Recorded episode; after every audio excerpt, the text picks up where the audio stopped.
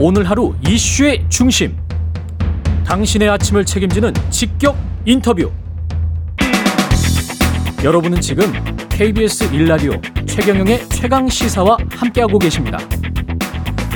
네, 새만금 세계 잼버리 대회 파행 사태부터 서희 초등학교 사망교사 관련 교권 확립 해법, 까지 정치권 소식들 아우르겠습니다. 국회 교육위 소속이십니다. 이태규 국민의힘 의원 전화 연결돼 있습니다. 안녕하세요.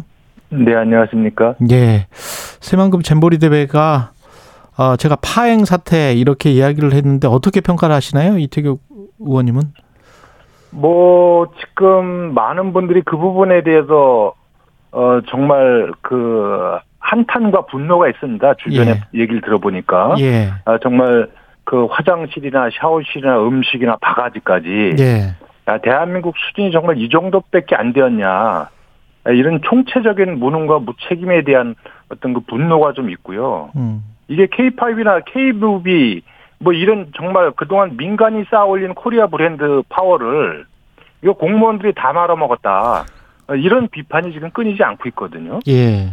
예, 그렇지만 어쨌든 지금은 이제 종교계도 나서고 기업까지 나서서 힘을 합치고 있으니까 예. 지금은 저는 이제 네 탓 공방할 때는 아니라고 보고요. 예. 예. 정보를 중심으로 하니까 힘을 합쳐서 대회를 잘 마무리하는 게 중요하고 예. 이 대회를 잘 마무리하면 그래서 이 과정에서 어, 대한민국의 위기 대응 능력을 보여주면 음. 저는 전화 위복이 될 수 있다고 생각을 합니다. 예. 그렇지만 대회 대회가 끝나면 음.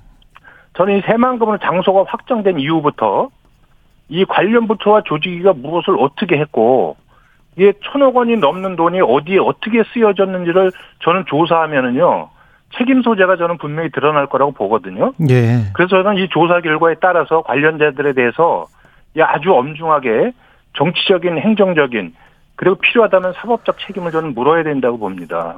음. 근데 이런 지적을 하시는 분들도 있더라고요. 그러니까 스카우트 전문가들이랄지 야영 전문가들 있지 않습니까? 시민 사회는 그런 사람들 굉장히 많잖아요. 네, 네. 그런 사람들이 전면에서 이제 어떤 진두지휘를 하고 공무원들이랄지 뭐 이쪽은 행정 지원이랄지 예산 지원만 하면 되는 건데 어 모든 것을 정부 공조직에서 사실은 거의 다 이제 고시 본 사람들이잖아요. 책상머리잖아요. 그 그러니까 그게 이게 예, 예. 가는 가, 항상 이런 식으로 뭐랄까요 준비를 하는 게 이게 바람직한 건가 그런 어떤 근원적인 질문 같은 거 있지 않습니까? 아니 그러니까 보세요? 많은 분들이 예. 이걸 차라리 민간 기업에 맡겼으면 음, 음. 정말 훌륭하게 해냈을 거라고 얘기하지 않습니까? 예, 예, 예. 그리고 조직위원회 전문가가 한 명인가 뭐 거의 없다고 그러잖아요. 그, 그 말씀을 제가 드리는 거예요. 예, 예. 예. 그러니까 왜 그 민간의 영역이나 전문가의 영역을 관료들이 틀어쥐고 앉아 있어가지고 음. 지난 5년 동안 틀어쥐고 앉아 있었던 거 아닙니까? 예. 여기 책임을 물어야죠. 그러면 일을 맡았으면 제대로 해야 되는데 예. 지금 엉망으로 만들어 놓은 거 아니겠습니까? 예. 예, 정말 정말 대한민국이 저는 아, 너무 한심하다고 생각을 합니다. 이 부분에 대해서. 그리고 어. 이 관료 사회가 이것이 중앙부처든 전라북도든 간에 분명히 책임 소재가 있고 자기 역할을 못했거나 자기의 책임이 있는데 그거를 해낼 능력이 안 돼 있는 거죠. 음. 이 부분을 어떻게 그냥 간과하고 가겠습니까? 정치권 요번에 아주 정말 제대로 조사해서 예. 바로 잡아야 된다고 봅니다. 이런 부분들을. 그리고 여기에 얼마나 많은 국민의 혈세가 들어갔습니까? 그렇죠. 그리고 예. 아까 그 지적하셨듯이 정치권의 그 서로 그 탓 공방하는 거 있지 않습니까? 뭐 지금은 문제... 저는 그거 할 때는 아니다. 그거는 아니다. 예. 예, 예. 지금은요. 예. 만약에 여기서 또 정치권까지 내탁 공방을 하면 지금 국제사회에서 해외에서 우리나라를 도대체 어떻게 보겠습니까? 음. 예, 지금은 이 수습을 잘해서 예. 사후 약방문도 잘 하면 나중에 전화위복이 되는 겁니다. 예. 그렇게 해서 우리의 능력을 한번 다시 야 역시 대한민국이 제대로 마무리를 하는구나 문제를 수습하는구나 이거를 우리가 국제사회에 보여주는 게 중요한 것이지 여기서 지금 내탓 내탓 하는 거가 국제사회에서 본다면 정말 꼴불견 아니겠습니까? 예. 그리고 서희 초등학교 사망교사 합동조사 결과가 나왔는데 어떻게 보셨어요? 이거는 이제 최종적인 거는 경찰 수사 결과를 좀 봐야 되고 이건 이제 교육부하고 서울시 교육청의 이제 조사 결과인데요. 음. 그때 이제 그 교사 노조나 이런 쪽에 제보됐던 그런 내용들 그 학부모한테 수차례 어떤 민원 전화가 오고 또 본인이 선호하지 않는 그 교실을 배치받은 거 여러 가지 부분이 이제 사실로 드러났거든요. 예. 이제 이런 부분들이 아, 고인의 죽음과 직간접적인 연관이 있다는 부분이 일단 밝혀졌기 때문에 그리고 그 이후에 이제 학, 그 학부모님들의 어떤 그 민원이나 이런 부분에 구체적으로 어떻게 진행이 됐는지에 대해서는 저는 이제 경찰의 추가 조사가 좀 필요하다고 보는데 지금 선생님들이 이제 말씀하시는 걸 보면 이제 이 학생들의 이제 폭언 폭행도 두렵지만은요. 예. 이게 제일 힘들어하는 것이 이제 그 학부모 학생의 이제 아동 학대죄로 이렇게 무분별하게 고소 고발되는 거. 그, 그렇죠. 예, 이게 제일 괴롭다고 하고요. 두 번째는 이제 일부 학부모님들이 이제 자기들의 일방적인 주장과 요구를 선생님한테 강요하는 음. 그러니까 뭐 일과 중이나 일과 후에도 밤 11시에도 문자를 보낸다는 거 아닙니까? 예, 예. 그런 악성 민원 이 부분을 제일 힘들다고 하고 이걸 좀 해결해 달라고 지금 이야기를 하고 있기 때문에 음. 저는 그래서 지금 매주 지금 수많은 선생님들이 지금 광화문에 나와서 교권보를 요구하는 집회를 계속하고 있지 않습니까? 예. 그래서 저는 이번 사건을 계기로 해서 우리 사회가 정말 지난 수년간 그 학교 교실이 어떻게 엉망으로 방치되어 왔는지 이 부분에 대해서 우리가 우리 사회 모든 사람들이 한번 제대로 인식을 하고 좀 바로잡을 필요가 있다.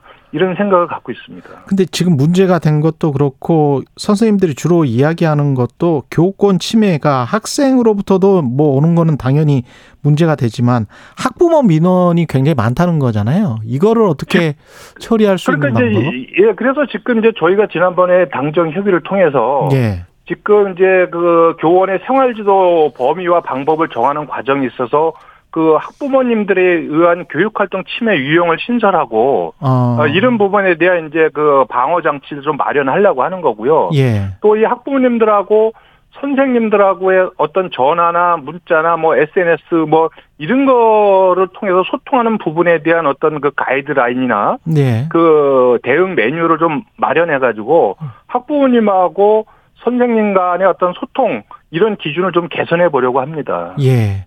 그 조현 서울시 교육감이 저 전화랄지 면담이랄지 이런 것들을 예약제로 하자. 이걸 도입해 보자라는 그런 어떤 주장에 관해서는 어떻게 생각하십니까? 저는 그 사전 예약하는 것이 맞다고 보고요. 이게 막 음, 뭐, 사, 뭐, 아무 사전에 연락도 없이 막 학교로 교수를 막 찾아가는 경우도 굉장히 많거든요. 예, 예. 그리고 거기서 또 많은 또 그 교권 침해 행위들이 이루어지고 있고요. 그렇죠. 예. 그리고 지금 이제 이런 그 학부모님들의 민원이나 이 부분들을 다 그럼 개별 교사한테 지금 다 맡길 거냐. 예. 아니면 학교 당국의 합리적인 그 민원 응대 시스템을 만들어서 어. 학교 당국이 책임지고 먼저 이 응대를 하고 필요하면 관련 선생님들의 의견을 듣는 예. 이런 쪽으로 시스템을 바꿔야 되는 것이냐 이런 부분에 대해서 이제 여러 지금 이제 합리적인 개선 방안 논의들이 좀 있, 있거든요. 예. 그 부분에 대해서는 아마 곧 그 방안이 만들어질 수 있을 거라고 생각을 합니다.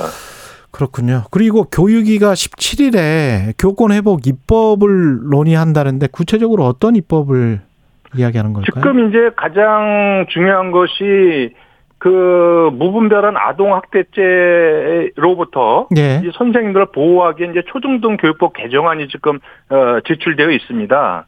예, 그 이제 제가 낸 법안도 있고 또 민주당의 강덕구 의원님이 낸 법안도 있고요. 음. 그다음에 또 제가 작년 8월달에 아, 아, 발의해서 아직 통과가 안 됐지만 지금 이제 교권지휘법 어, 개정안을 통해서 예. 이 아주 과도한 교권 침해 행위를 하는 학생에 대해서 이거를 생활기록부에 기재할 것이냐 말 것이냐 이런 부분들이 이제 주 어, 아마 논의 주제가 될 것 같습니다. 그래서 일단 그 부분을 통해서 교권을 어떻게 확보할 건지에 대해서 이제 여야 간의 의견 교환을 조금 해야 된다고 봅니다. 지금 뭐 내년 총선 이야기 안 할 수가 없는데 민주당 같은 경우는 지금 새롭게 돈봉투 의혹 사건 관련해서 이제 새롭게 사법 리스크 그 다음에 이제 이재명 대표도 백현동 그 다음에 어 그 대북 성공과 관련해서도 지금 같이 열, 얽- 얽혀 있는 것 같고 어떻게 보십니까 민주당 상황은? 지금 민주당은 아마 이제 대표를 포함해서 굉장히 많은 의원들이 이제 사법 리스크에 이 걸려 있지 않습니까? 지금 그래서 저는 그 부분들을 얼마나 정말 떳떳하고 당당하게 정리해 나가느냐. 예. 그래서 잘못한 것은 잘못한 것들을 본인들이 먼저 고쳐나가는 노력을 한다면 저는 그건 사법 리스크로 가지 않는다고 보여지는데 음. 이 부분을 뭐 정치적인 어떤 의도가 있다는 식으로 해서 계속해서 본인들이 저지른 부정 비리나 이런 부분들 방어해 나가려고 한다면 저는 그것이 진짜 민주당의 저는 위기 요인으로 간다고 보는 거거든요. 예. 그래서 잘못한 부분은 과감하게 도려내는 거고요.